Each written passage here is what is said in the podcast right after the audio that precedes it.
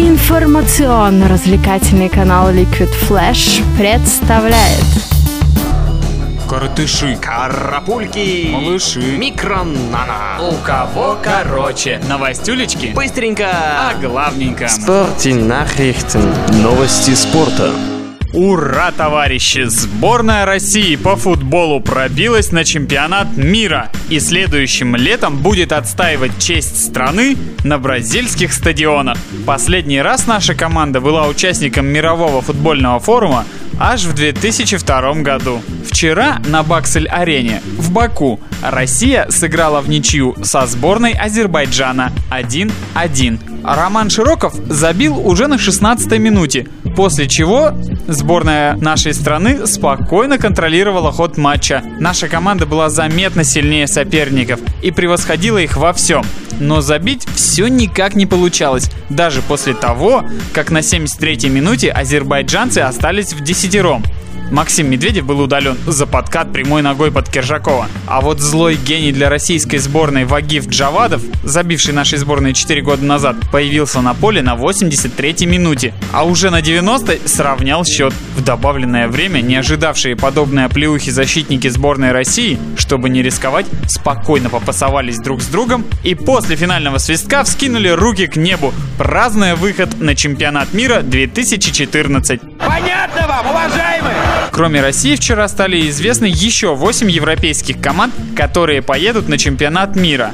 Сборные Бельгии, Италии, Германии, Голландии и Швейцарии гарантировали себе победы в отборочных группах заранее. А вот вчера все точки над «и» расставили Англия, Испания и Босния и Герцеговина. Кстати, небольшая Балканская республика вообще дебютирует на мировом первенстве.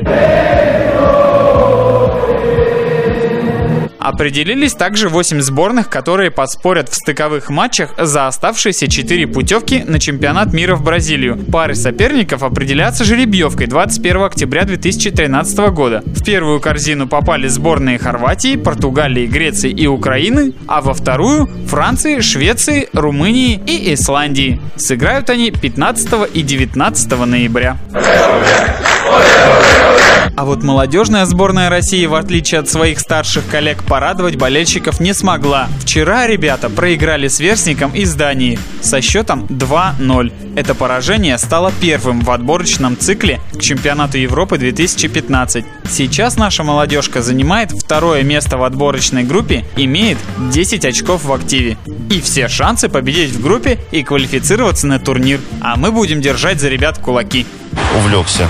Российская теннисистка Елена Веснина победила в своем первом матче на Кубке Кремля Ярославу Шведову из Казахстана в 2 партиях со счетом 6-1, 6-2. Не ожидала, что будет такая легкая победа, призналась Елена после матча. Следующую игру она сыграет с итальянкой Робертой Винчи сегодня. Вчера в единственном матче игрового дня КХЛ Слован на заполненной домашней арене уверенно победил Лев. Хозяева открыли счет уже на 5-й минуте, а к середине матча их преимущество увеличилось до 3 шайб. После соперники стали забивать по очереди и сделали это по 2 раза. Итоговый счет 5-2. Слован одержал 4-ю победу подряд и поднялся с последней строчки в Западной конференции.